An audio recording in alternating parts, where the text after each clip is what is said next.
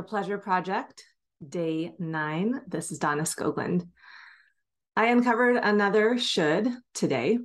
And this morning I woke up and I had, there was a, a circumstance uh, that, an unwanted circumstance that triggered some negative emotions. And you know, I took the time to process those emotions. I did some self coaching on it. And I was hoping that that would be enough. And it wasn't. I, it was just kind of lingering in the background as I was moving through my day. And I realized that I had been judging myself for holding on to some of the stories and some of the the thoughts and feelings from this that was triggered by this circumstance. And one of my thoughts or one of my shoulds was like I should I should be beyond this. Like I shouldn't feel this way anymore.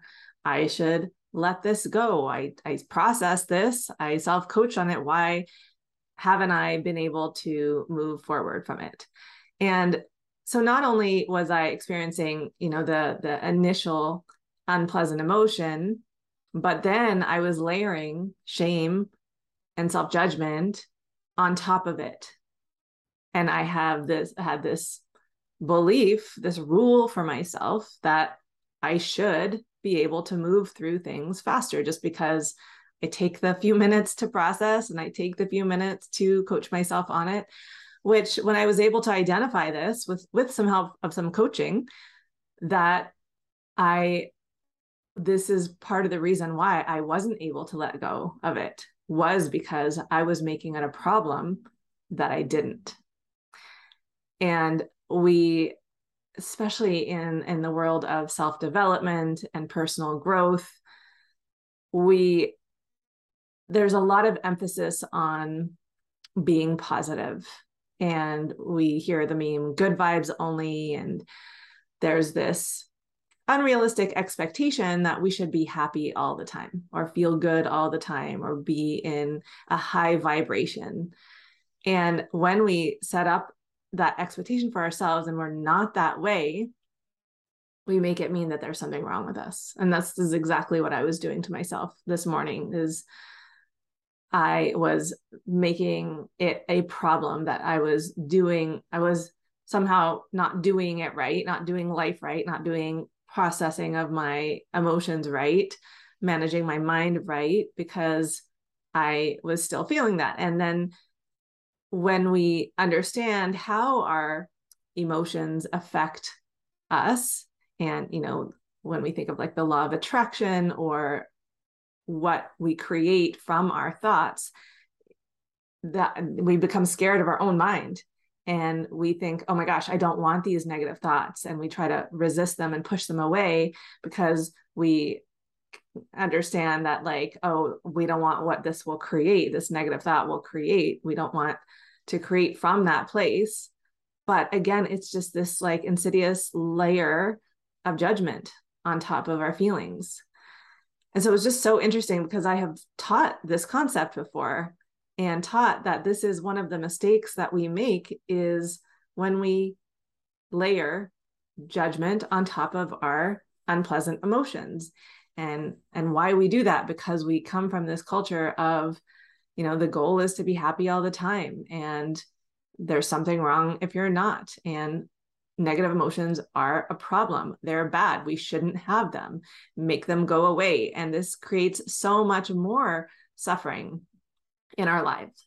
And i think i added on this like extra layer of pressure because i'm doing the pleasure project and it's all about finding more happiness and joy and while I am recognizing and on purpose that it also means being in the truth of my experience, which 50% of the time might not be pleasant. There was this like just subtle layer of judgment that I think I wasn't even like it was it was a blind spot for me. I didn't even see it until I was coached on it this morning so I just continue to uncover more and more as I move through this process. And it's been so great in that way that I am learning so much by just being really intentional about observing my thoughts and feelings and ha- being able to be in my process and to also be able to articulate it helps me integrate it on a deeper level. And so now this is something that I'm going to just be on the watch out for of when am I subtly judging how I am dealing with my unpleasant emotions and what are kind of the rules I've set for myself that in what should happen like when I process. I mean, sometimes we can let go of something relatively quickly and sometimes it takes longer and sometimes it takes continuous processing for a while but i think if we can you know if i can just come from the premise of it's okay it's not a problem that i'm still holding on to this it's okay that i'm you know not tapping into my pleasure today or i'm not feeling the joy i'm not in a high vibration and then i'm just not making it worse which like I mentioned earlier, it's also just not about making creating unnecessary suffering for myself. There is enough, just everyday normal pain, and there's no, you know, it's unnecessary to just add on extra that is not needed. So it's about identifying when I'm doing that, when I'm creating unnecessary pain and suffering. And so I can catch myself and let it go and or just change how i'm perceiving it moving forward mm-hmm. So i was going to talk about something else today but this came up and i felt like this was important to share. And notice if you're doing that are you putting these expectations on your feelings and how you should feel and how you you know should deal with negative emotions? And what are some of those unspoken rules that you have for yourself? And what is that creating when you live that way? And how can you shift that? How can you be more in acceptance more allowing of all of it? I'd love to hear your thoughts takeaways.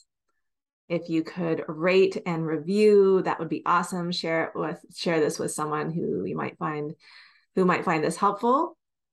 And if you are ready to make changes yourself and you would like some coaching reach out to me donna skoglund on instagram and i would love to talk to you. See you tomorrow. Or rather talk to you tomorrow